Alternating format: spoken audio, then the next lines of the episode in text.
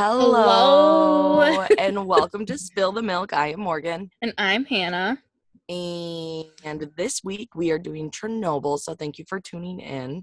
Um, this is a Hannah episode, so I'm going to turn it over to her.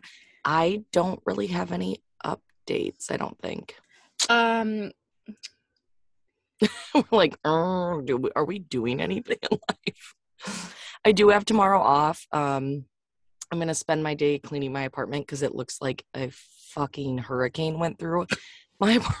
You know, You've seen it before. It's like ten times worse than what you've seen. worse. Yeah, it's bad, bad, bad. So I'm gonna spend most of my day cleaning my apartment. So If you don't have Manifest playing in the background, I'm gonna be mad at you. I have to pay attention. You know that, so I can't play that. So I'll probably play um Family Guy. oh, Morgan. I Have you watched any of them? No, not since we. I need you here. It's like I'm almost done with season three. you're my support system for that show. but seriously, I'm gonna focus on that hardcore tomorrow, and maybe I'll get it done. We'll see. We'll we'll see how I wake up tomorrow. oh Lord. Morgan wakes up at two o'clock tomorrow. Yeah, and I'm be like, oh, right, right, right, right. No, my bitch ass still wakes up at seven, even on the weekends, because um, Boppity, Bellaboo, Hail Bop. Oh my um, lord. Yeah, I have Nugget, whatever else you want to call her, Boomba Okay, bring it in now. Yeah. She wakes me up like I could be dead asleep, and I'll just hear like, I'm like, hello.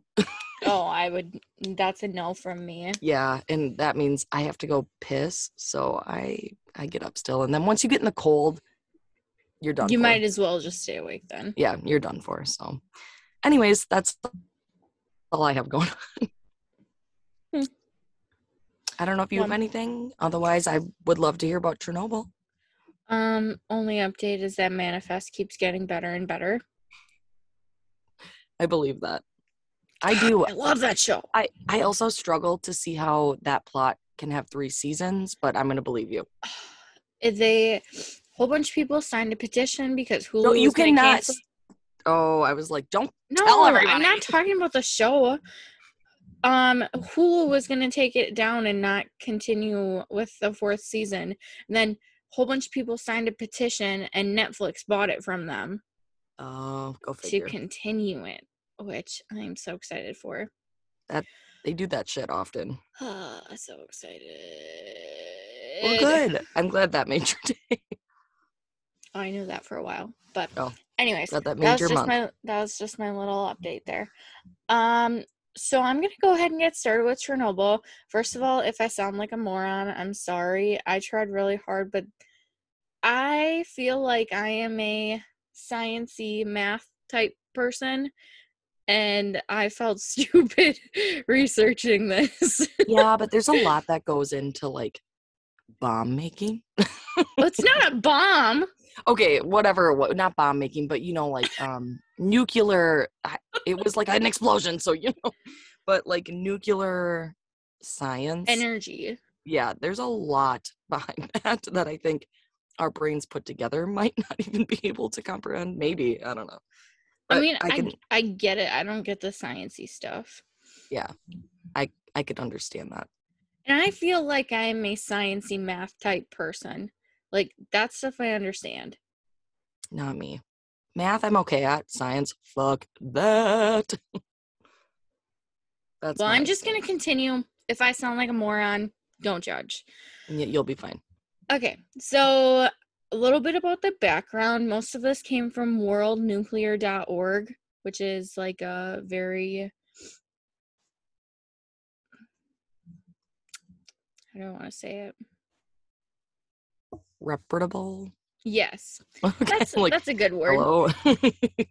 yep. Yeah. So, okay, so we're starting off in northern Ukraine. Um, and one of the quotes from this website says about three kilometers away from the reactor in the new city of Pripyat, there are about 49,000 inhabitants. The old town of Chernobyl, which had a population of 12,500, is about 15 kilometers um, to the southeast of the complex. and within a 30 kilometer radius of the power plant, the total population was between 115,000 and 135,000 at the time of the accident. Okay. So that's a lot of people. that is a shit ton of people. I was thinking that too. And honestly, one of the other um, websites I was looking at said um, 150,000 people in the like immediate vicinity. So it could be even more than that. Also, Ugh. keep in mind that all of the data we have on this is from the Soviet Union. True. So True. It's like, what do they want you to know? yeah, um, Yeah. I kind of that is the biggest thing that I want to push in this because I don't buy a lot of what there's a lot of the information that I read. I'm like, this completely counteracts all the stuff that they said in this section here. So it's Oh, like no. I'm like, why? Like it doesn't make sense. okay. So I'll get into that a little bit later, but just keep that in mind throughout this. Um, also, keep in mind this is during the Cold War, so that was Oh, 1947 to 1989. So that kind of stirred things up a little bit too. Right. Like, how much do they want to let us know that they fucked Yeah. up, kind of thing? Yeah. that makes sense. Um, and then in addition to that, um, the Soviet Union is in place here. It is not, um, it is Ukraine, but a lot of Ukraine citizens see themselves as Ukraine, not the Soviets or not the Soviet Union, and it kind of goes back and forth. So it's very um like politically driven at this time too. Like a lot of what's happening here is politics and economics, not necessarily like the health and safety of people that would be affected by this. So everything's Right. kind of hush hush. Everything What's new? yeah, no kidding. and a lot of this I was kind of like reading and I was like, huh. Could be a kind of Could be of like- modern day, maybe. yeah, it could know. be kind of like what we're going through right now. Oh, I'm gonna be a little sassy later on, but Oh, of course you will. so a super basic explanation of how the n- nuclear energy is created, which I had one of my friends who um, went to school for like nuclear um, engineering. I had him look at this.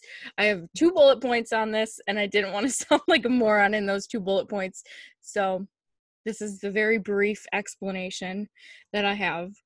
The nuclear reactors create heat that um, creates steam, which then creates massive amounts of clean energy. Mm. And then the reaction creating the heat comes from splitting the atoms, which is called fission. And this is the part that can be somewhat dangerous if it's not contained or cooled because it needs to fuse with another atom. Oh, I feel like I remember that in chemistry for some weird reason. Um, not that I did well in chemistry, but that makes sense to me. So that was my very basic explanation. And I'm actually proud of myself because I wrote that without copying something off of a website. so I wrote that by myself. I'm proud of you. but um that's like my very basic that's like the farthest into the science I'm going to go. Yeah. Um but basically it's like these rods of the nuclear substance are being heated in this giant reactor and there was four reactors in this power plant.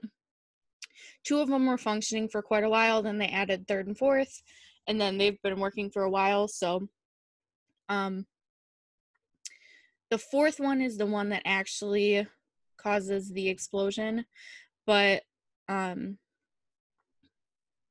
it's they're heated in like giant things of water and then the water is the thing that creates the energy technically because it's creating all that steam Mhm. and then um there's like coolant um like pools of coolant underneath the reactors So like it doesn't get too hot, I'm guessing. yeah so Okay. there's like concrete and everything underneath everything and then below that there's like a space and then there's all the coolant and then that's like pumped through the reactor to cool it and all, all that kind of stuff Okay, makes sense.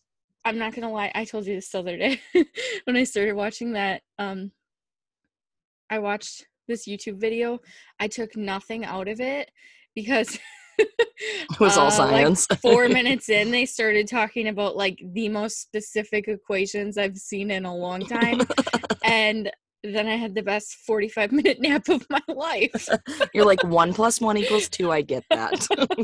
and then they're like I, I'm like- not. I'm not kidding. The sketches that they were drawing and then the equations they were writing out. I was like, okay, I'm just. I'm just gonna listen. Didn't go to school for this, nor care about it. I'm not writing that down. oh well, you did. You did good briefly just describing. Okay, now we're gonna talk about um pretty much mostly everything that happens after that. Um, I'm gonna talk like a little bit about other stuff, but I'm gonna move away from the sciencey piece. Mhm. Um, another quote that I had here said that the Chernobyl accident in 1986 was the result of a flawed reactor design that was operated with inadequately trained personnel. Um, so that is kind Which- of what. Imagine being the guy who like designed it. Sorry, well, I funny. guess no. I guess the version of this um, reactor is not the same type of reactor that we use in the Oh. U.S. It's kind of weird, and it's not super common from what I was reading about. Even so, like imagine being that guy.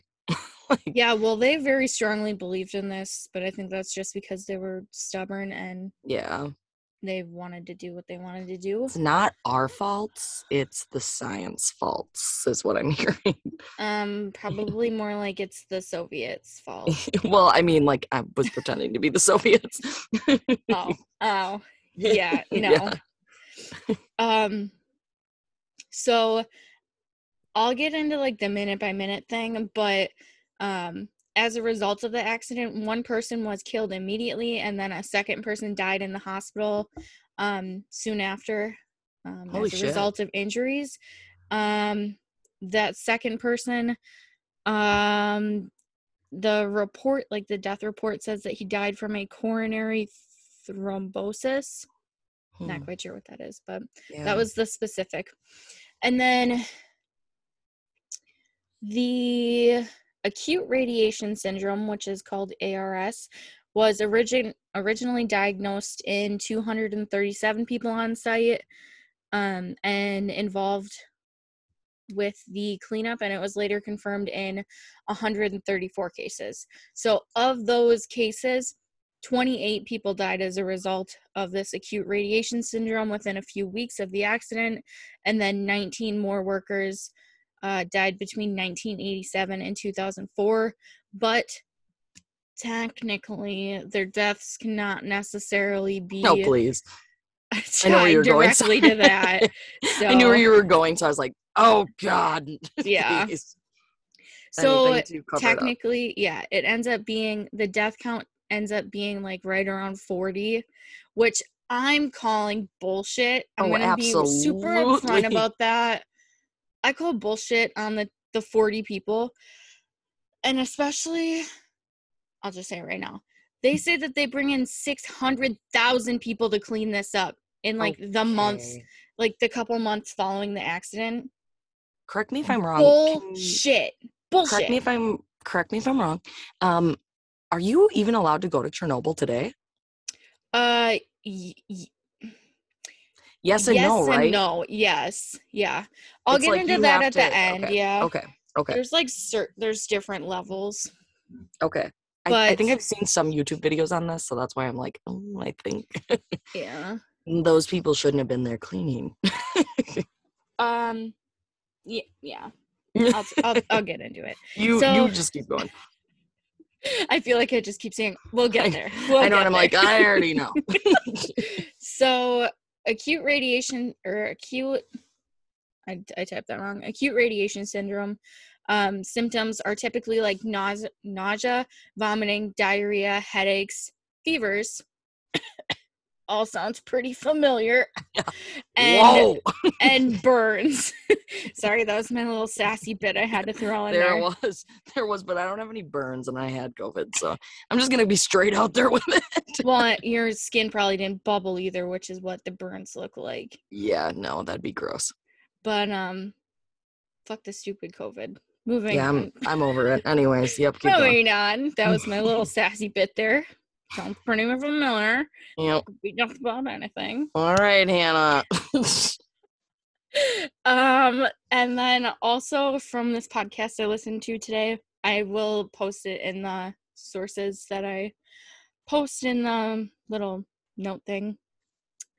They said that about 450 rem per hour is supposed to be uh 50% lethal within 30 days. And then they pretty much said the other 50% will more than likely die shortly after 30 days, but that's the measurement they use is 50 30 and they say that okay so that's 450 rems per Mhm. hour the average american receives like 300 millirem so teeny teeny tiny like a thousand millirem in one rem so Okay. the average american receives 300 millirem per year of Wow. radiation from like random stuff I wouldn't have guessed that for whatever reason. That I feel like it's Like- more. teeny teeny amounts so like I'll trust that. microwaves, Oh. um, airplanes, X-rays, bananas. They talked about bananas a lot. Apparently, there's some radiation in there. okay, I don't really. I like bananas, but I never eat them. So I love bananas. Um, my friend Abby hates them. Like, she'll probably, if she listens to this, I don't know if she will. Uh, she'll probably gig just from hearing the word banana. yeah, they got a weird texture, so I can get that. yeah, she hates it. okay, so uh, another thing to note with this, it's not a nuclear explosion. This is a steam explosion. So Oh. to kind of create the difference, kind of like what you were saying at the beginning, this Yeah. isn't like a bomb. This is a steam explosion. If this was a nuclear explosion, it would have literally been like an atomic bomb. I feel like a lot of people. Very different. yeah, I think a lot of people think it's a nuclear bomb. No, it's not. It's know, not even the same type of material. Like I have this later on too. I'll just say it now. Um, the type of I think it's uranium. I don't want to sound like an idiot, but I think it's uranium. Um, in bombs is way more refined than it is in these reactors and the rods that are used in these reactors. So it's it's a totally different material. Okay, okay, So. makes sense. And then, doo, doo, doo. this is apparently the only accident in history of Knock on commercial, wood, please, for love of God. commercial nuclear power that um, had radiation related fatalities. Well, other than the bomb, that was commercial use. yeah. So, um, dum, dum, dum. so the design of the reactor is unique, kind of like I was saying before, in the respect that the um like this had little relevance to the rest of the nuclear industry outside of the like eastern bloc so like eastern europe mhm. because it's pretty much unique to Eastern Europe. So this is the RBMK 1000. If anyone Ooh. knows what that is at all, but that's the that's the design of the nuclear reactors. It sounds like fake for whatever reason. like I something just said it. I would I just- name. I just said it like that because I knew I'd say it wrong if I said it any other way. I was like, that's something I would name like my toaster. Oh my god. Okay, so this led to major changes in the safety culture and in the industry cooperation. Um, so, particularly between um, the East and West before the end of the Soviet Union. So, that happened. And then also the former President Gorbachev. Gorbachev. Yep, sure. Said like, that the, Morgan's jumping in there. Said that the Chernobyl accident was more was a more important factor in the fall of the Soviet Union than Perestroika, which Yep, was no. his program of liberal reform. So Mm. this accident caused the fallout of the Soviet Union more so than the actual politics of the state. Oh, okay. and he said that himself. Um, so now I'm gonna talk about this documentary that I watched. I believe it was on Amazon Prime. I had to rent it. I probably spent ten dollars worth of documentaries researching this, and I don't God know that it was worth you. it. Bless your heart. ten dollars. okay. Anyways, so this is called Chernobyl Hour by Hour. I actually found this one super interesting and educational. Um, so this one talks a lot about the political atmosphere at the time. So the space race is going on, Cold War. This is post World War II with the nuclear air quotes advancements that happened with that. Um, USSR versus Ukraine. So it's like not technically, but this is like what I said before, where it's kind of the mentality that the Ukraine people refuse to believe the mentality that they were Soviets and like that kind of thing. So that was kind of the intro to that documentary. So that kind of set the stage for a lot of this and kind of why it's got mucked up after it happened because kind of seems like a lot of cover up, but Mhm. now we're going to get into how it happened, the hour by hour. So, about 1 a.m. on April 25th of 1986, uh, they were prepping for a safety test at reactor 4. Ironic, and I did not know that piece, that this is all in preparation for a safety test. So, God damn. The safety guy got totally fired for this, you know. if you didn't die, Jesus. Well, I'm sorry. I'm laughing and I shouldn't be. I'm just it's like it's so ironic. It's like safety guy's like, all right guys, today's the day we're gonna test it and this I don't fucking- think there was a safety guy at this place. Yeah, probably. You're probably um the podcast I was listening to today, which was actually super educational. I found it super educational. Um this guy and his dad both worked in a power plant in the US, like a nuclear power plant in the US. So we're kind of talking about that. And then the son also was in the Air Force, so he was kind of talking about his um experience with like their tests for like um bombs on like fighter jets and stuff like that and like the testing they'd have to do with those. So Mhm. I found that super interesting. But Mhm. anyways. Um so in preparation for the safety test, they started the operators started to power down the reactor and they were testing to see if the plant could produce enough energy in the case of a power outage. So that was what this whole thing was for. So 13 hours later, operators disable the emergency core cooling system. Uh, they're trying to limit its interference with the safety test. Stupid. and then, so that's like 2 p.m., I think. And yeah, 13 hours. so then, 11 p.m., the less experienced operators come on shift.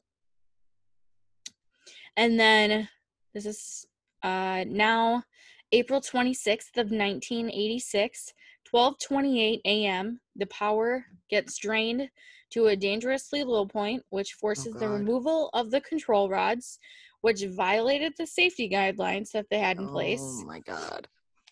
And then 1 a.m. the power settles and operators continue with the test.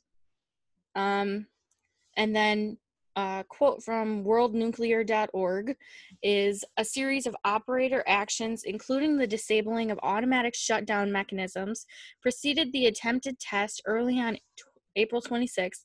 By the time that the operator moved to shut down the reactor, the reactor was in an extremely unstable condition. Oh So- my god. unstable, extremely unstable. And of course, they have like their most, like the operators that don't really know what they're doing. Like they do, but they're the most unexperienced. Yeah. Of course. Of course. So, and then about 1:23 a.m. power surges. Operators press the emergency I'm making.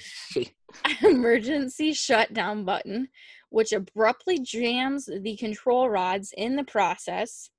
There's a problem with the emergency shutdown, and reactor 4 cannot stop the chain reaction.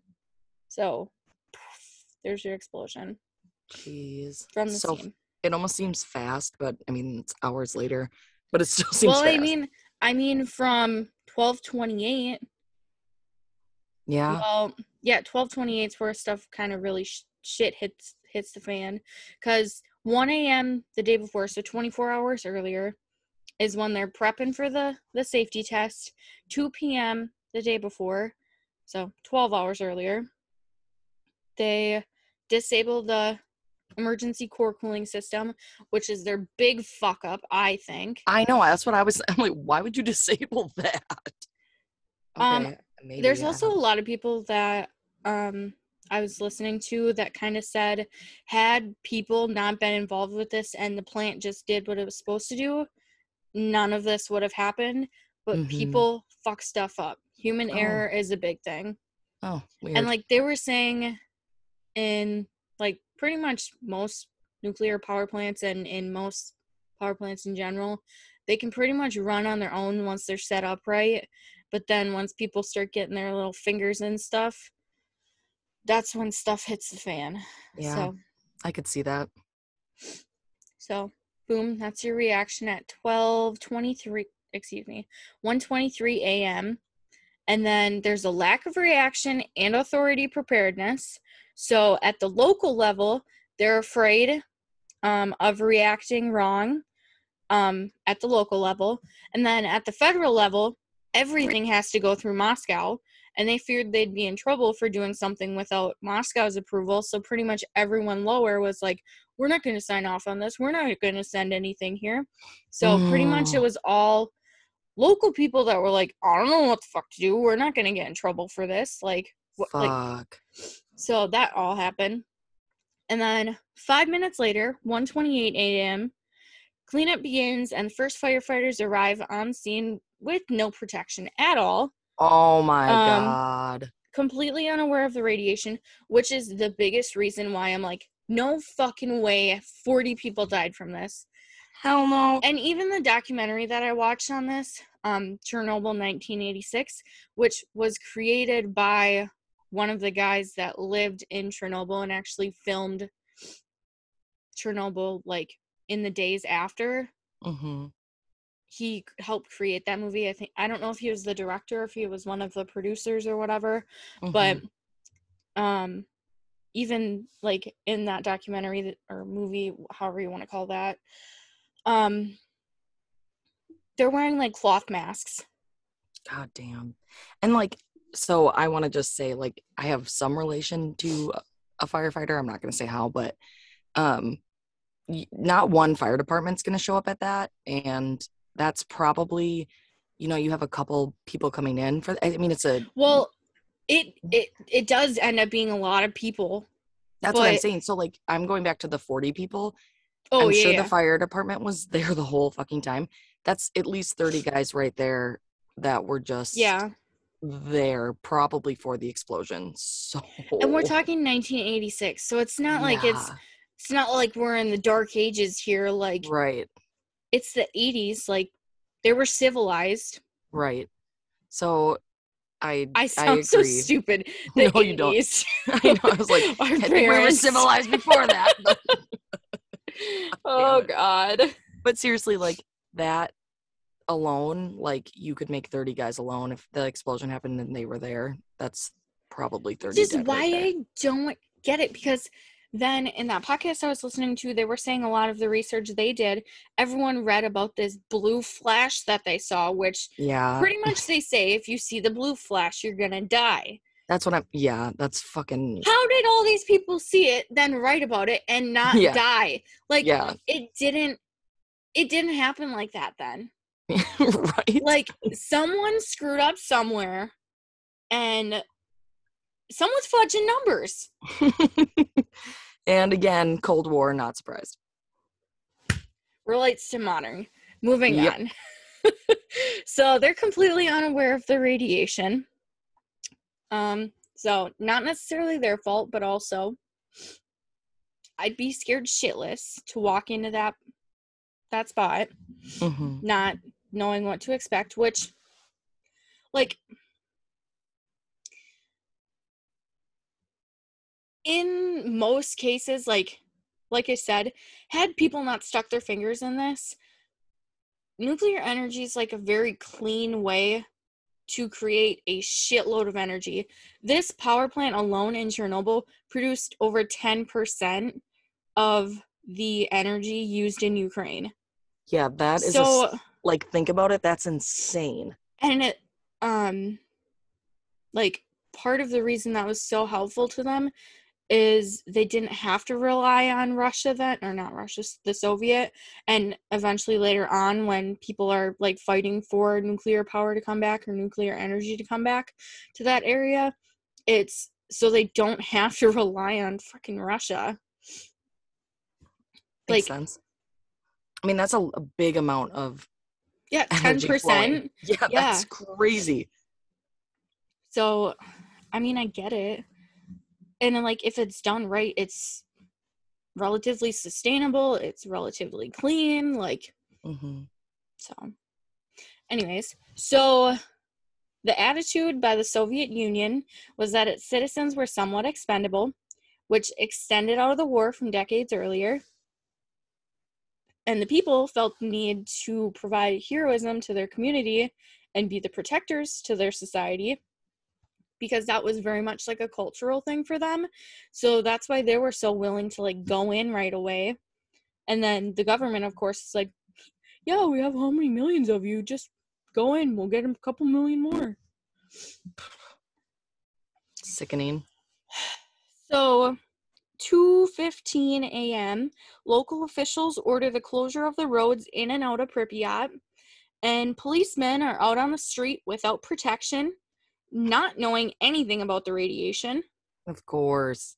God damn. Um, as it becomes light out, then it becomes very obvious that this was much bigger than the townspeople thought it was, and the fire at the core continues to burn for days.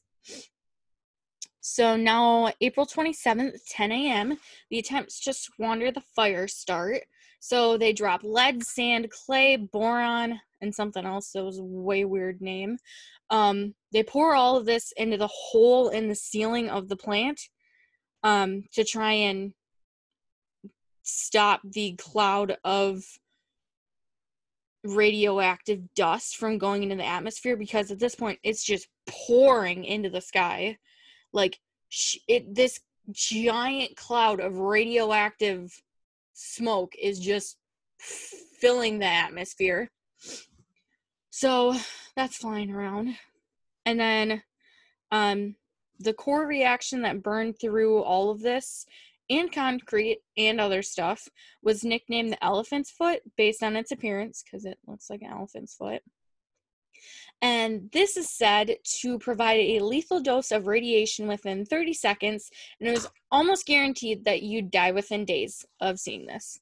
Oh, because yeah, uh, that only affected 40 people. Exactly. Thank you. Thank you. God Thank you very it. much. So now 2 p.m. on April 27th, Pripyat and neighboring towns are finally evacuated after a day and a half. And they were told this would only be temporary, which is why we get all the scary post apocalyptic pictures and all of this of Chernobyl and Pripyat, which was the town they lived in Mhm.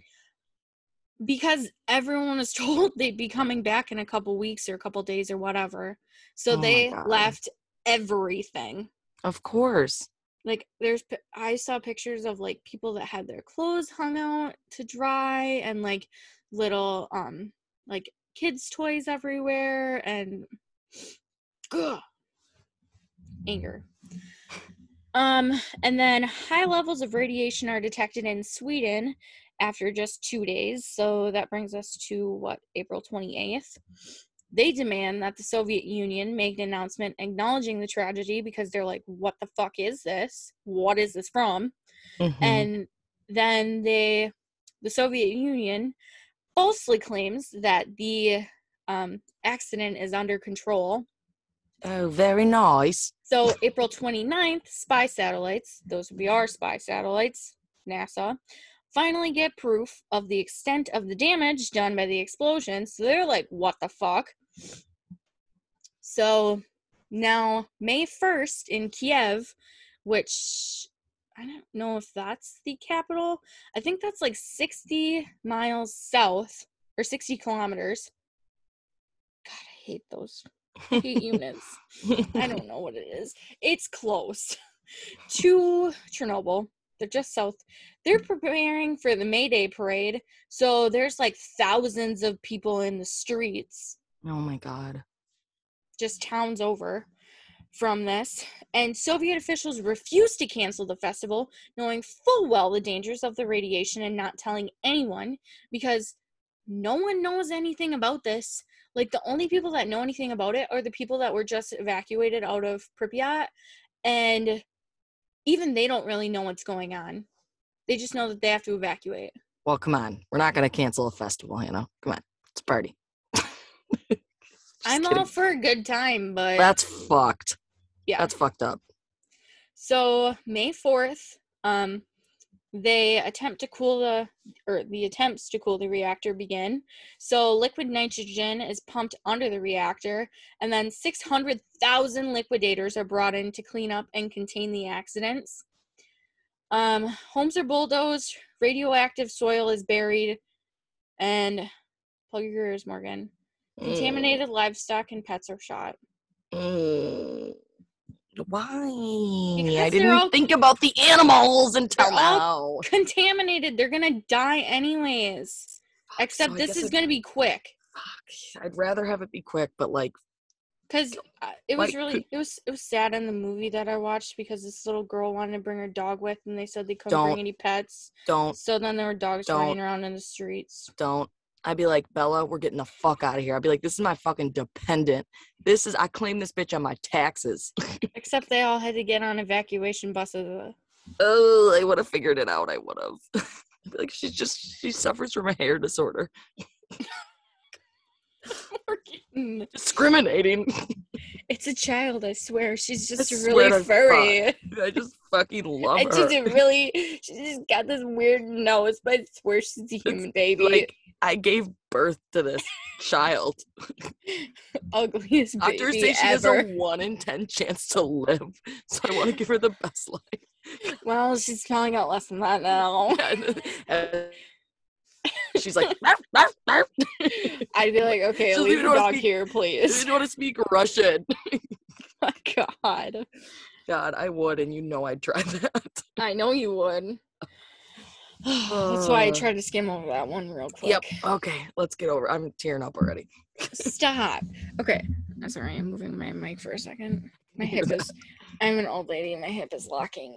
Oh, That'll happen. I feel so old. I'm older than you. Stop. I'm old and tired. I had to use icy hot for like a week straight because of volleyball last week. Oh my I know, god. lady. Okay. Okay. Over the course of the next 10 days, it rained and it was windy. I read that somewhere. I couldn't tell you which one I read it on. But that also added to the distribution of the contamination. So it's floating around all over the place and it's running off into the streams and whatnot. Then, May 8th, officials in Kiev finally close the schools and tell everyone to stay indoors. So that's what, 10 days? Yeah. 10 I days mean- later. Better late than never. Fuck you guys. Well, at that point, it's God pretty much it. done. I know, right? Well, it's not done, but But the big stuff's out of the way. Yeah, it's been raining and shit. God damn it. So, May 9th, the planning of the sarcophagus build begins. So, that's the big structure that they're going to build over the exploded nuclear plant. Okay. cover that up and encase all the nuclear stuff. We'll talk about that a little bit later. But that starts on May 9th, or they start planning it on May 9th, I should say. It only took the government 18 days to actually come out and say outright to their public what had actually happened. At that Let's- point, it's like, Mhm. yeah, no. That was just um that was from a New York Times article, but then also that was just directly to their people. The lack of communication even after 3 weeks with other countries is even even probably worse than that, but I watched part of a video where um would have been Reagan um was in an interview and they were like what have they told you about what's happening happening in Ukraine and the Soviet Union and blah blah blah what have they told you? And he's like really? Not much. And they're like well what do you wish they would tell you? And he's like kind of a lot more. Yeah, yeah, like every fucking thing. God. but I was like that's like asking for trouble. You Right. can't just blow a whole city like not that they blew a whole city up, but you can't contaminate an entire city and now it's spewing into Europe. You can't just do that and then expect nothing to happen. And That's they like saying, like- refused outside help too. I think that's the part that pisses me off is they wouldn't let anyone near that thing But honestly, with Russia, or well, the Soviet Union, except for the 600,000 people they pushed in there. that's the issue. Is like I think they would be too proud to be like, we need help. You know, they they're just not like that. I don't even know if it's the proud part. It's like we got it under control. Get your fucking nose out of it. I that think it's too, but I think I think that's their pride saying, I don't fuck it like we fucking know how, what we're doing. I mean, they're in the middle of the Cold War with us. They're not going to be like, we Yeah. fucked up. yeah, that's true too. Um so when this does finally come out and they do ask for like minimal help, like they don't really ask for help because they don't want anyone near there, but they kind of ask for help, just kind of Mhm, how the fuck do we fix this? mhm. Um many people are super shocked and horrified that it took so long for that to happen. And then they also this kind of starts the decline of the Soviet Union, which only lasts 5 years after this because so many people do not trust them anymore. So that's kind of going. Um and then I already talked about that, sorry. Um, even today, the state continues to pay for the medical bills of the survivors of Chernobyl and the children of the survivors. So sure. they're paying shitloads of money for that because those people all likely have cancer or some kind of weird. They probably don't have mutations, but like, um, their kids probably do. Yeah. Not like, not like third eyes or like anything like that, but like right. your but, like, organs get fucked up, you get cancer, like yeah. things like that.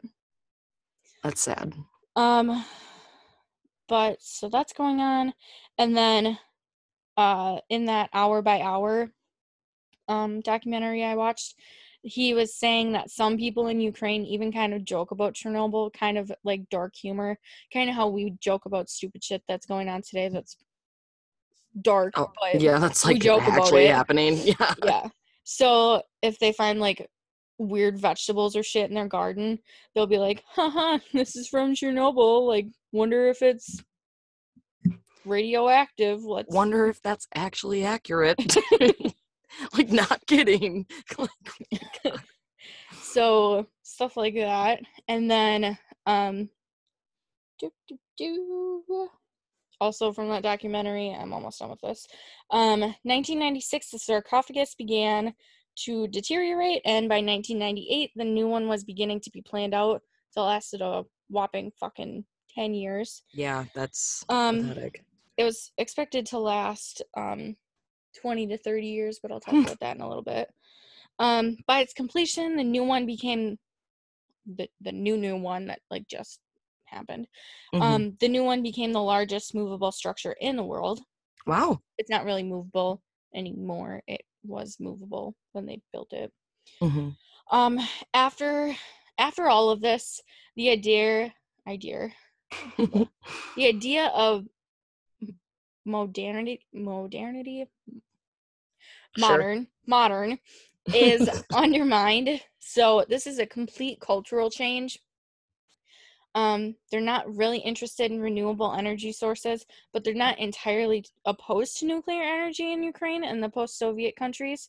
Um, because, like I said before, they really do not want to rely on Russia. So they're still fond of the idea of nuclear energy. It's still desirable, but obviously with caution.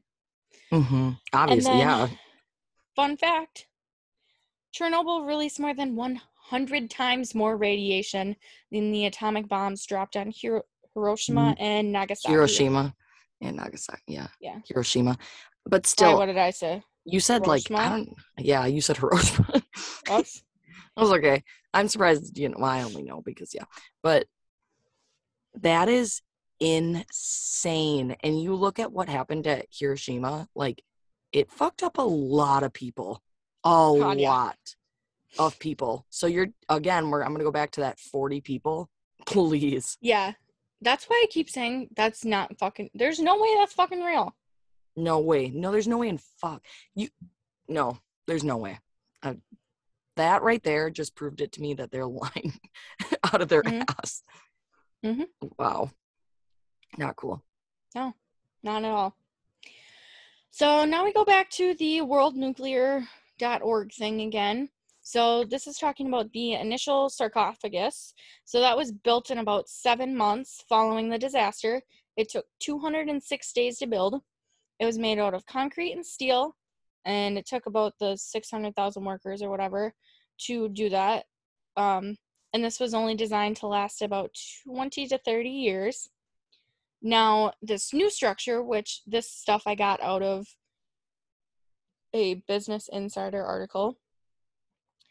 Um, this is quote. This is a lot of quotes that I have right here. Um, but it is a 32,000 ton outer shell that would become the new safe confinement structure. The Mhm. French team opted to build the structure more than 980 feet away from the reactor, then move it on site once it was finished. Again, this is like all quotes, so Yeah. don't I'm- come at me for plagiarism. um, its parts were assembled in Italy, then delivered to the construction site via Wow. 18 ships and 2,500 trucks. I was gonna say like Sorry. sorry. No, No, I'm sorry. I was just gonna say like that's a lot of weight to bring to one place, but I guess It's not Sorry. like they carried it there. I know, I know. I'm just still thinking like, how did that not take forever? Anyways, keep Yeah. going. Um, construction began in 2010 and it um, rolled into its final location by the end of 2016. So it did take forever, Yeah, never mind. It took actually a lifetime. six years. Um, um, and then at that point, it became the largest land based object ever moved by humans. Ooh. Which I don't know how they can say that because the pyramids, unless they don't count that. But, anyways, moving Uh, on. Yeah. This was revealed, unless they're going with the aliens thing. This was revealed to the public in July of 2019. So for three years, the public did not know this existed. Hmm. Um, but that does not mean everything went as it was supposed to. So on July 29th, I don't know what year that is. Oh, it must have been of 2019. The Ukrainian company that manages the Chernobyl plant, SSE Chernobyl NPP, signed a $78 million contract with a construction company to take the sarcophagus apart by 2023. wow. Only gravity has been keeping the structure tethered to its supporting blocks, the company said. Mm. The process will involve vacuuming radioactive particles and clearing out the lava mixture that's the elephant Ooh. foot that formed when Soviet workers dumped land, not land, sand, lead, and like, boron. Sand, lead, and boron into the burning reactor. These efforts are expected to last through 2065. By that time, oh. scientists estimate that radiation from the accident will have led to more than 40,000 cases of cancer. well, that number Doesn't- sounds more like it. Oh exactly what I was going to say. God damn. Now you got scientists from all over the fucking world saying 40,000 is the real number. Yeah, not. It's probably even fucking more than that. Well, that's just You know, cancer though. That not that's what I'm not saying. just cancer, but like you know what I'm saying. yeah. Versus death, like people actually died. you know, forty thousand people probably are gonna get cancer, but only forty people died. So Yeah, like that makes no fucking Bullshit. sense. Sorry, we keep going back to that, but that is just I think that's my biggest thing. That is the nail in nail in the coffin for me. Like that proves Yeah. it's a fucking lie. What the fuck? I mean, they lied about it for 18 days or whatever you said beforehand. Yeah, like didn't even tell anyone. Why would they be like, yeah, like uh, a couple thousand people died? like, it's only 40 people. It's fine. Yeah, like God damn it. So annoying. Not cool. okay, so now this I watched this other documentary. This one is free. Um it's called Chernobyl 30 Years On. So they talk about other things besides Chernobyl, but they're talking about um, the over 400 nuclear power plants that are currently in use across the world today. Um, the new sarcophagus that was made for Chernobyl. Um, that's what I just talked about. That Mhm. new confinement. The one that'll live for 40 years. No, that was the first one that'll live for 20 to 30. I thought you said this new one is going to be. No, this one's expected to last 20 100 years. Oh, okay. I miss. No, it's going to take them what'd I say? Until then. yeah, Oh, wow. 2065. I misinterpreted that. Holy shit. So this is expected to last about 100 years in parentheses with regular painting and maintenance, oh, yeah. which isn't possible Yeah, right. because radioactivity. Right. So it likely won't last that long. And then no one really knows what will happen after the 100 year mark. Uh, this structure also cost over 2 billion euros, which is about Oh. 2.26 billion US dollars. oh. It was funded by over 40 nations. What? Well, probably because they're like, I don't want this shit to leak. Yeah, because it's going to leak and kill all, not kill us all, but like, not Fuck good. that. Fuck that. It's not going to kill us all because by the time it gets over here, Yeah, it. it's not going to be still. but okay so then they started talking about this place it looks like assy but i think it's aussie germany I thought you were gonna say like looks like an assy place to be, and like that's what I thought you were saying. no it's like, city Whoa, Hannah. I get you're mad, but settle down. um so this place in germany they've been storing about 126,000 barrels of radioactive waste in the shaft of a salt mine Oh shaft we're back shaft, on you this know. vertical hallway in the virtual mine. hallway. no not virtual vertical Whatever. um of this salt mine that was used for decades which makes the mines weak and susceptible to cracks which are letting in groundwater now Woo! so now the mines turned storage areas threaten the area and their groundwater and other resources so sounds like we got this under control. well now they're in the process of converting an old iron mine which was only used for a few years so it's less damaged Mhm. still not whatever Why? into a storage bunker for medium radioactive waste Why are we just taking different? and Why don't we just keep the one area we have and just keep that fucked up? because that's gonna like kill everyone in that area if it gets in the groundwater Oh yeah, I guess. so they gotta Fuck. like seal all the shit up because now that salt mine is filling up with sorry It's okay. You just got excited. i literally breathed out and that's what happened You're like, it's filling. um Whoa. it's filling with water and then it like leaks through the cracks the other way Mm. and like the radioactive shit is like bleeding out of the barrels Boo. God, can we So- just fucking? This sucks. i think if everything just had a way to be disposed of but nothing really does because no one Mhm. really knows what to do with this How to get rid of it? Yeah. i mean maybe they do but obviously they don't yeah. Or they do and they just don't want to spend the money. care yeah don't care. Don't want to spend the money. Um, yeah. So many think this won't work either, or it won't for very long because, as we have evidence, that the many mines that have been converted for this purpose are not successful long term. Hmm.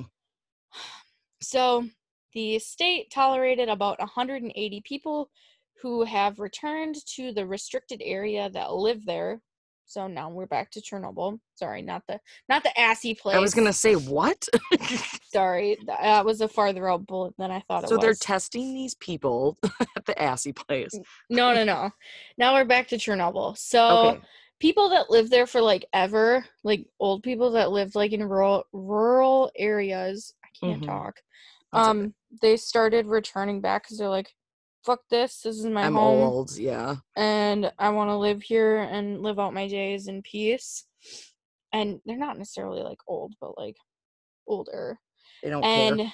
yeah, um, so about 180 people returned. Um, Oh. uh, but none of the residents of Pripyat have returned yet. Plutonium makes the area uninhabitable, and it's said that this area won't be an inhabitable place for about 20,000 years. Holy fuck. Um, radiation expert Husa Tanko thinks the worst consequences of the radiation are yet to come. He mentions that he think he thinks it'll take four generations for the genetic mutations to begin in these people, which I don't know how I feel about that. That's. I mean, that's a long fucking time. Four For to just- generations. But is That- it that could be a- That could be 120 years if you have kids when you're 30 and your kids Here's have kids thing, when though, they're Hannah. 30 and does it build within you? Like I don't know. That's just a guess, but like I I don't get it. I don't get why it would take that long. yeah. Wouldn't you think it maybe it's not you specifically that survived, but wouldn't you think it would be your your kids? It almost seems like it would go the opposite way. Like you would be the person who has the most, and it would get lower as it goes. I mean, I understand you not physically having mutations, Mm, but like oh, yeah. your you That's- would have enough stuff messed up with that's your what I mean. genes that it would move on to your kids. Yeah, that's what I'm saying. So like it seems like it would be like the lower chance of mutation as it goes. Like yeah, it's so I lessening. don't I don't really understand what he was saying, but he he specifically said he thinks it'll take four generations for the genetic genetic mutations to begin in these people. Hmm. Obviously, there isn't four generations yet because it was only I don't know about that. what forty maybe. years ago. I won't be here, so. well, yeah, we won't be here. Will we? Eh, yeah, we will. If they already had, if these people already had two generations, because if they had kids when they're 18 and their kids had kids when they were 18, we're already two generations deep. Ugh, I just, yeah, I'm just sick of this sad stuff. So even if those other two generations wait until they're 30 to have kids, that's only 60 years from now. Yeah, I guess. We very well could still be here. yeah, I'll be 85. Bring it on. be the bitch in the nursing home. You don't have to be in a nursing home at that age. Oh, well, it might be fun. It's kind of like a little community. My DNA, I will not be. You don't think? I think I would like that. I'd, No, I'd be the person who's like, My grandparents lived old. My grandparents are old. Well, the ones that are still alive. The one that's still alive. And the ones that just died. Old. Old, old. All lived at home. Did stuff on their own. see, I would like the nursing home because I'd be like, did you hear Hannah, was a fucking slut, touch that guy's shoulder? I would be the fucking mm, worst in the nursing home. I home. feel like I've heard from someone, I don't know who or where, but I feel like old people are very sassy in nursing homes. Oh, like I believe that. They just yeah. all go around and do stuff with each other. What what else you got going on? Damn. You know what I mean by stuff. I do. That's what I'm saying. What else are you gonna do? I mean, So so sounds like I'm signing up for a nursing home. Oh my god, we need to move on. Okay. this has gone full circle. Moving on. I don't know where the f- circle started if that's full circle, but I don't either, but I like it. so it doesn't really matter how much radiation they themselves were exposed to, just that they were exposed at all. And then um um I wrote a note here that says, I don't understand how this could be true though, as a lot of what I've seen said that the radiation doesn't allow victims to reproduce, Mm. which I've did see a few times. So Okay, but I want to say too, how much does science actually probably know about this extreme amount of radiation? It's not like we've had studies on this a million times. Yeah, that's true too. But also, then, like, I saw something.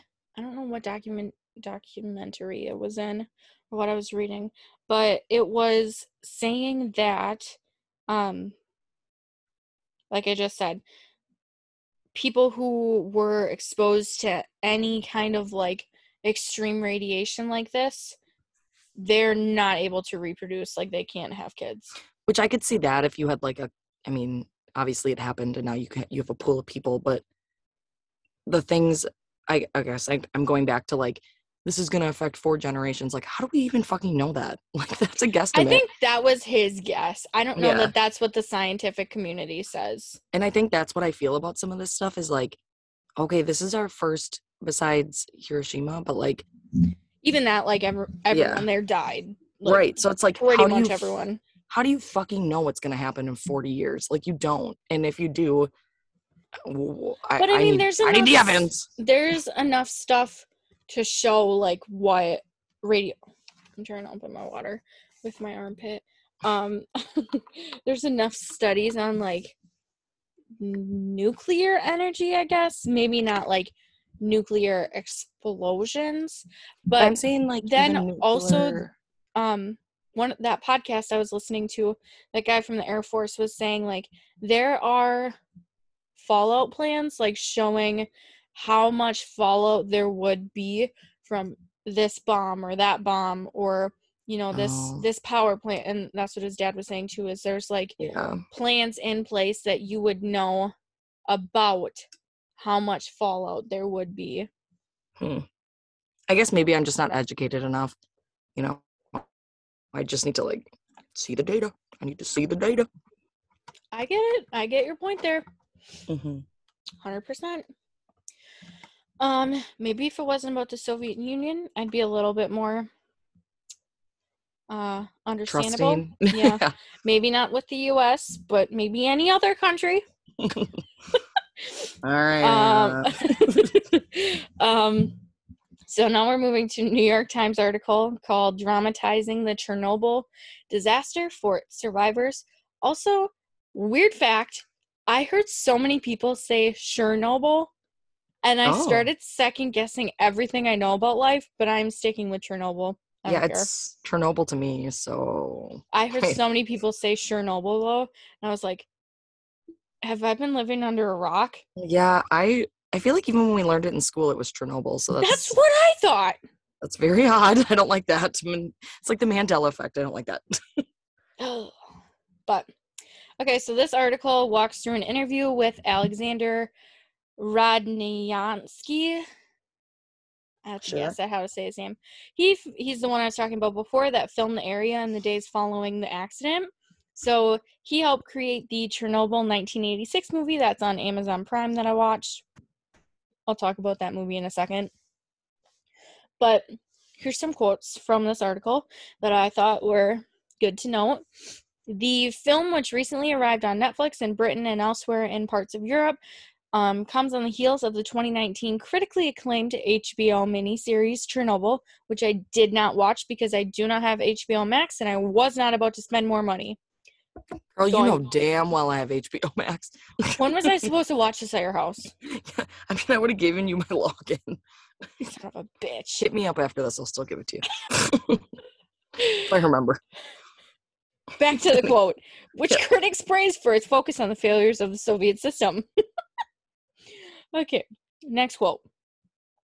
Chernobyl 1986, which was partly funded by the Russian state, had received some criticism within Russian, Russia and Ukraine for not emphasizing the government missteps to the same extent. But Rodnik- Rodnyaksky said that doing so was never his intention. When he watched the HBO series twice, his film was already in production. and He wanted it to focus on the people directly affected by the disaster.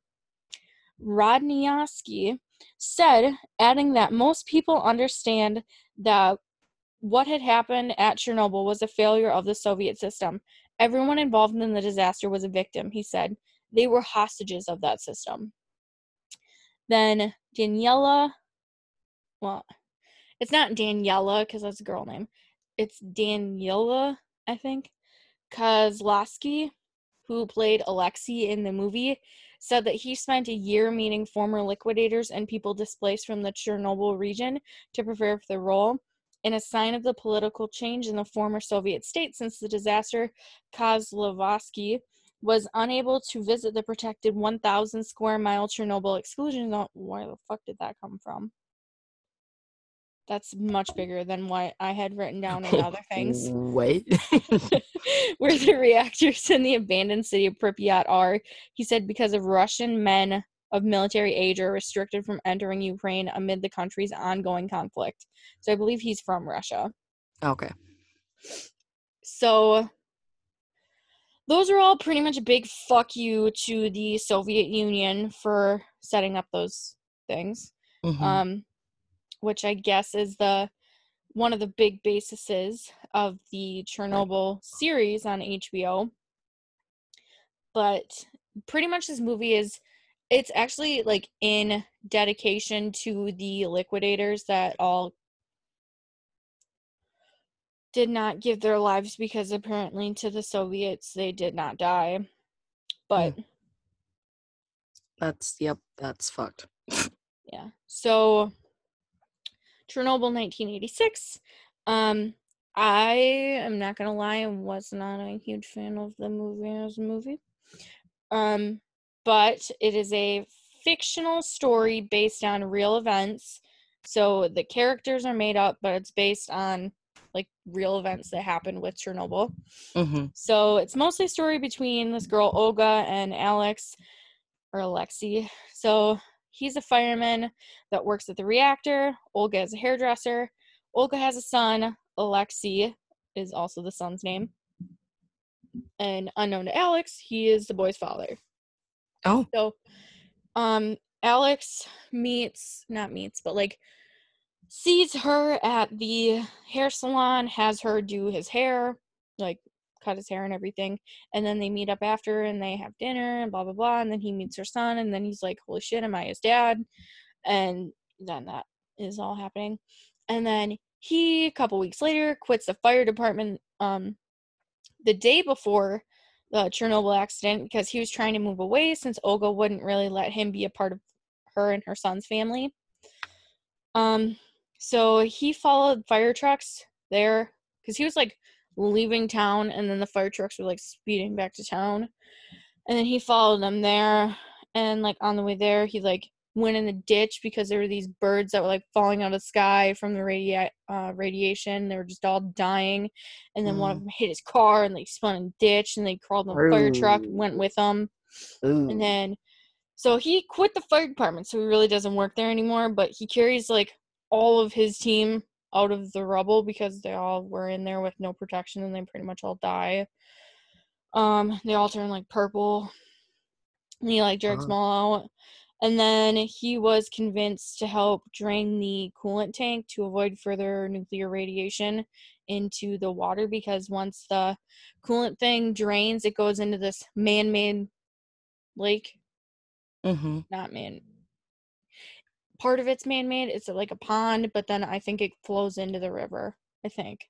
I Okay. think. I think. So he's like convinced to do that, but um his son Alexei was outside the power plant as it exploded um because he was there with his friends and they got a little camera and he was recording it but he didn't know what was going to happen. And then he goes home and he lied to his mom and said he wasn't there but then he gets sick with radiation poisoning so obviously he was there. And then he's really really sick and he needs help from the hospital but it's full of the firemen so they're trying to put the uh, all those firemen are trying to put the fire out then they get quarantined like the whole hospital's quarantined for radiation poisoning. And then the little boy like can't get to a hospital and he's like puking everywhere and all that stuff. So then pretty much the dad makes a deal that if he's to go in and go back into the plant to try and drain this coolant tank, his son gets the the uh the emergency medical treatment that he's supposed to get in Moscow.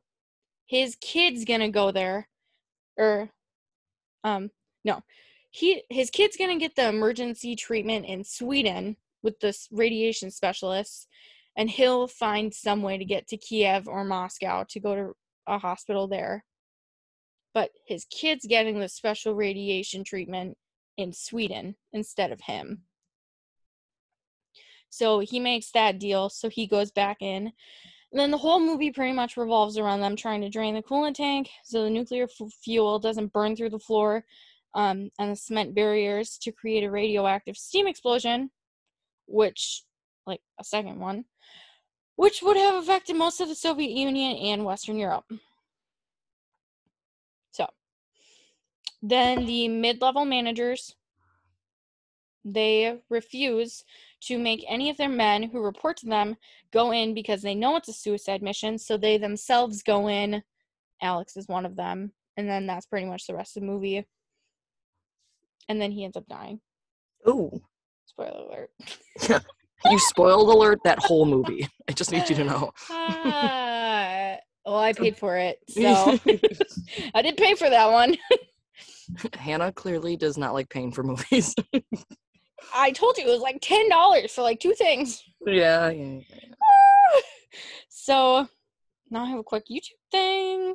So 10 most insane places of Chernobyl is what the thing is called, even though it has more than 10 places, which really confused me. And it sounds like a commercial for like a monster truck rally. It's like "Brr, brr, brr, brr," the whole time. The fuck? Sure, monster truck okay. okay. Holy shit. Sounds like my kind of thing. well, go watch it after this.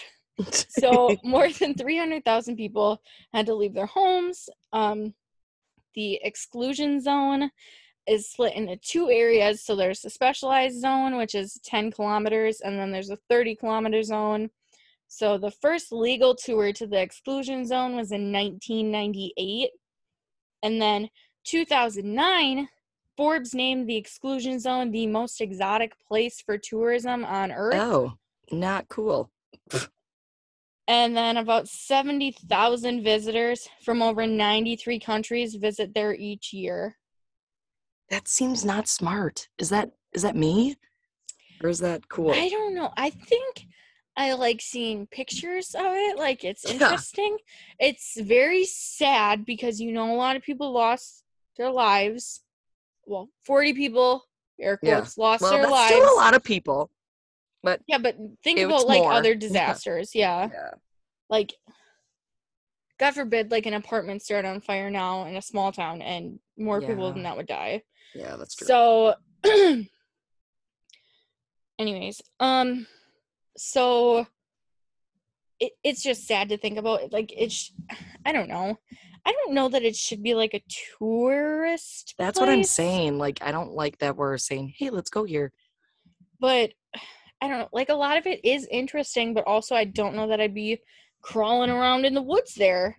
That's what I'm saying. Like I could see maybe people who do research who wear protective gear and all that, Mhm. but I'm not going there on vacation. No Yeah. thanks. Yeah.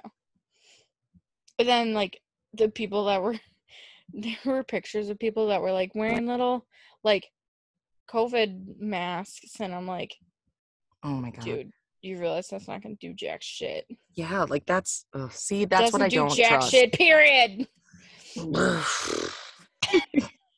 Sorry. I try not to have an opinion towards any of that.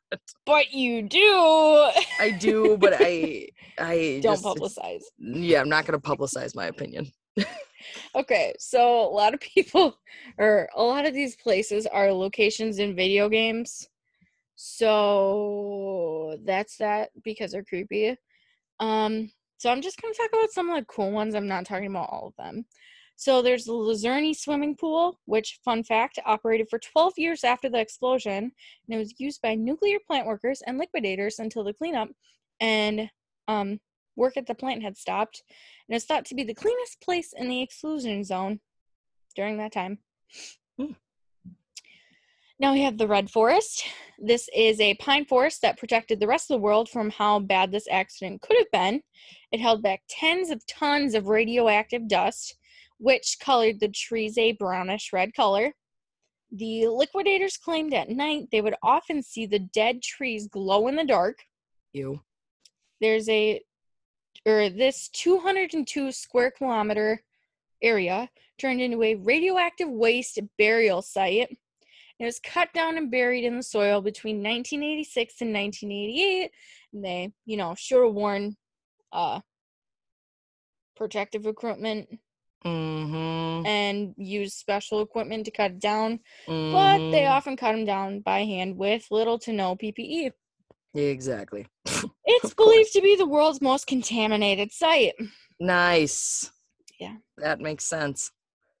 So there's also the Duga 1 radio station tower. It is 150 meters tall by 400 meters long. It's a total of 280,000 tons of metal. Oh. Wow. It was believed to be the most secretive place in all of the Soviet Union. Ooh. I don't know if I want to go there. It is it's like um I was reading something that said it was like super hidden and like a lot of people that lived there didn't even know it was there because it was like so tucked away in this forest thing. yeah. Ooh. I don't like that. Um, it produced radio interference uh, throughout the entire world, and the U.S. Department of Defense thought it was an experiment being done by the Soviet Union. Um, many people were scared of it, and Mm. yeah. All right. Um, there's also a radioactive machines graveyard. Uh, they tried to kind of like sanitize these regularly during use, um, during like the cleanup and stuff. But then after all that was done, or after the liquidation completed, 1,350 pieces of equipment was abandoned in this graveyard, Holy shit. except 50 acres of land. The total value of the equipment left there was about $46 million in 1986 money. Shit, so let's go get it. I'll fucking find I know, I Radioactive, dead, You know you, will I- die. I know, but for at least a little bit, I might have a lot of money. Dead, you will die. I'm gonna live a good week. Uh, the most radioactive items were transferred to a burial site in the 10 kilometer exclusion zone, and there were 30 trenches that were designed to last 300 years. Oh. Um, the medical sanitation unit 126 in Pripyat. So the first people were brought there three hours after the accident. Multiple people were transferred from here to Kiev and then the radiation units in Moscow in the day following the explosion. They said the worst place isn't like the abandoned operating rooms or like the rooms that they were staying in, but the small basement. This Hmm. sounds like the beginning of a horror story. Yeah, not liking that. Um, The The- small basement. contaminated clothes, footwear, and bed linens of the first victims, um, like the first like hundreds of victims, were discarded down there in the small rooms lining the 60-ish foot skinny, skinny hallway. Hmm. Um, and then the famous firefighter's boot that radiates. Okay, this number confuses me because, like I said before, a millirem is tiny and a rem is the one we measure what you can die from. hmm This is 30 millirem. I think it means 30 megarem, Oh. but I don't think that's a number. I, I'm really fuck- confused because Fuck if I know. I'm really, really confused because it says it's more than a thousand times higher than the permissible amount. Oh, so it's just like a lot. Let's just say that. Dead, dead. It's I- it, it means you're gonna die, is what it means. Yeah, but I don't understand how it. It's a tiny number, but it's more a thousand times higher than the permissible. I don't get it. dude. So you I. can you can go in the hotel, or not the hotel, the hospital. You can go in the hospital, but you can't go in the basement. You know, people sneak in the basement. Oh, fuck that. I don't want to be in any basement. like, let's be real. Yeah, and then you got sneak down there. Fuck no. Yeah. No thanks. Scary movies. Um, then there's the Police Police Hotel. This one is like the pictures that everyone sees where they're like standing on the roof and you can like see everything like the whole town. Mhm. Um, so there's that. I don't really have much information on that except that it's closed. Um, can't really go there anymore because the roof is like collapsing. Um, the amusement park, it was set to open on May 1st of 1986, just four days after the accident. So it was never really enjoyed or used at all by anyone. And the most notable piece of this amusement park is the Ferris wheel. And then the last thing is the elephant's foot. So at the time of the explosion, um, this video says that the temperature in the reactor reached about 2500 to 2700 degrees Holy Cel- shit. Celsius. Celsius? I don't know how you would know that. Ye- I know, but that's holy fuck. Sun. That's the sun. Yeah, that's insane. Fuck that. A lot more than 40 people died. That's all I gotta say. Unless that's a made up number two. They're all made up. All of them. I'm gonna cry. um, nuclear lava like substance moved at a rate of 30 centimeters per hour, and it was too dangerous to enter the room. So, their solution to like getting a sample of the material to measure was to shoot it with an AR. I mean, it works. Oh, and then they had to send in like a little um toy horse with their measuring gun thing to measure the radioactivity. What the hell's going on over there? Scary movie. What the hell is going on over there? Radioactive toy horse. yeah, what the hell? Um so now I just have my little fun facts left and then we'll be done, I promise. Um so based on how radioactive everything was and how contaminated everything was, I do find it really, really hard to believe that only 40 people died. And then um even US Secretary of State George Shultz said that they believe the casualty rates are much higher than what was announced by the Soviet Union by a great deal. hmm Someone in the government saying that. Yeah, I mean, seriously though. Um, nuclear reaction produced in a nuclear power plant is far different than that um, produced by an atomic bomb. So, like I was saying before, the bomb is more refined and it's a different type of re- uranium. Then, obviously, it's like super classified information, and the idea of how an atomic bomb works is all kind of speculation at this point, unless you're like a super high ranking top security government official, in which case you're probably not going to tell someone yeah, you're how a not is made. say. Yeah, that's not gonna happen. Uh, so another thing is like nuclear research didn't just stop after this or after the bombs were dropped in Hiroshima and Nagasaki. So they just kind of stopped detonating the bombs. Oh, Duh. okay. Yep, that's probably a good idea. And then huh, this I did not know until today, like three hours ago. Holy shit, it's nine o'clock already. um, um there was a bomb that was much much much bigger than what um what was detonated um at Hiroshima or Nagasaki um and it was detonated in space by the Soviets oh, so okay get this so 1 million tons of TNT equals 1 megaton okay. little boy was the one in Hiroshima. Fat Man is the bomb for Nagasaki. Little boy was 15 kilotons of TNT. So that's big, big, big. Yep. But That's this is the one the Soviet Union put in space. no, no, no. Little boy This was Hiroshima. Hiroshima. Okay. So that's kilotons. So that's big.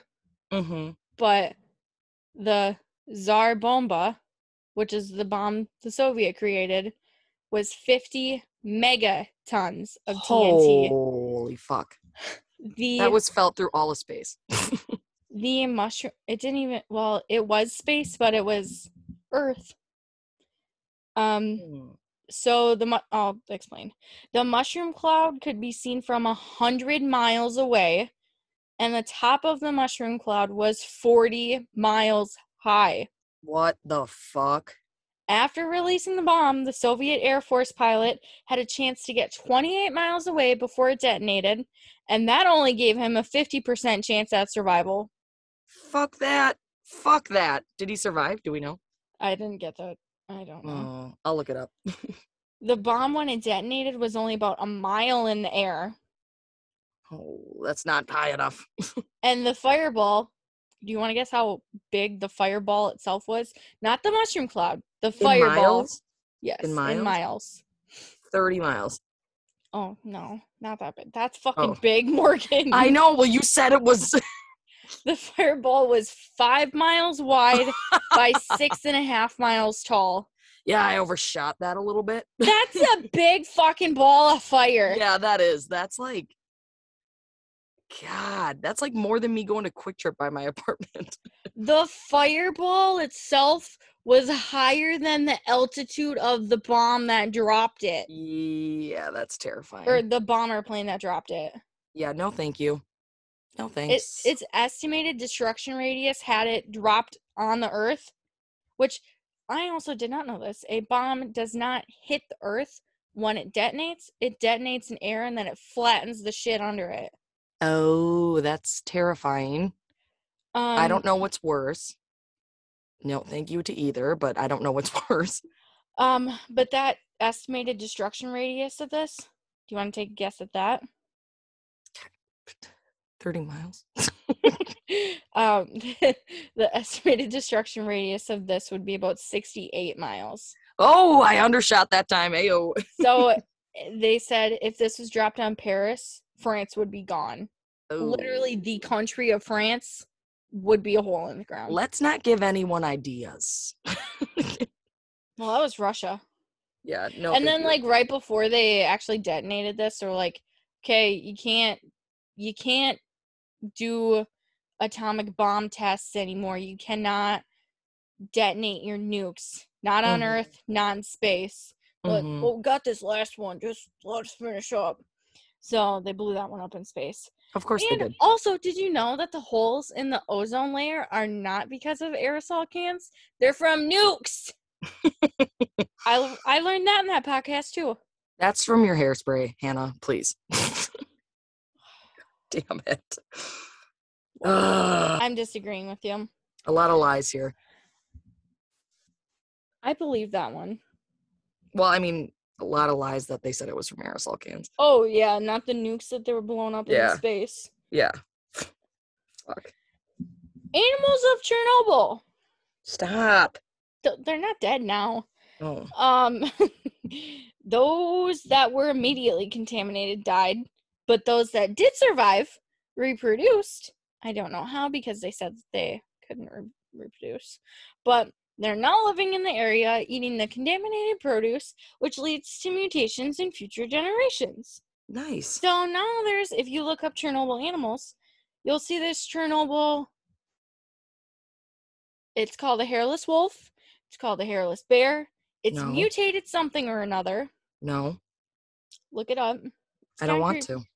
Kind of creepy, but I don't really know what it is. Maybe it's the It's the chupacabra. Either way, I don't want to fucking see it. I that's just It's really not that bad. It kind of looks like a mucked up, shriveled raisin bear, Yeah, I don't. only fur on its head. I don't want to see that. Um, It'll make me sad, and you know it will. There's also like two-headed animals, and then Mm, the, like the dog, like the stray dogs. Stop it. Um, no, this is fine. It's not even bad. They like brought them in and like vaccinated them or whatever, and said they cleaned him up a little bit, and then you can't really like pet him or anything. So oh, great. obviously Great. they, they can't. The pet whole 'em, fun part of it. But they like put a little tracker on them so they can like see where they're all going and what what's going on with them and everything, so they can kind of observe the area and get questions to a lot of the answer or answers to a lot of the questions we still have. Mhm. And the animal population is now growing, and nature is kind of taking over, as in more than kind of taking over the city. Um, because you want to know what? There's no people there. I like it. And also, hunting and fishing in this area is illegal, so that probably helps too. Yeah, that's not gonna happen. you know what? I like that they have their own little place, even if they're mutated. That makes me sad, but that's their that's their town now. Yeah. Hmm. I mean, God put the animals here for for us, but I know what you're saying. I just like the animals. That's why I buy them all the time. You got a problem, Morgan. I do. I do. I try not to go to pet stores for a reason. So Amazon has helped a lot. Morgan, what? quit doing that. Doing what? I said Buying- Ama- I said Amazon helps a lot. stuff. I know. I know. I go. I buy my pet stuff on Amazon, so I don't go to the store and see sad animals. I thought you meant you were looking at things and buying things no, on Amazon. no, no, no. I did buy. Um, I technically I bought insects, but they're for Pepe. So just my bearded dragon. I don't know if I've ever brought him up, but yeah. Dead. Gross. Wait, are they alive or dead? They're alive. Grosser. Yeah, I bought uh fuck cockroaches and uh, baby cockroaches and um super worms. They're just like giant wax worms. So the more you know. Well, that was Chernobyl. no, that was good. I didn't know a lot of that, so it was. I like I knew about it, but it was good to get a backstory on everything. So Also, thank you again, Brian, for proofreading my sciency stuff. Appreciate it. yeah, thanks, Brian. If you listen, otherwise, Lexi, tell him I said thank you. Fucking Brian. Um, but yeah, otherwise, that is all I got. That's all I got, kiddos, milkers. That sounded weird both ways. I don't know why I said that. Damn it. Uh, I think that deserves a good bye. Bye.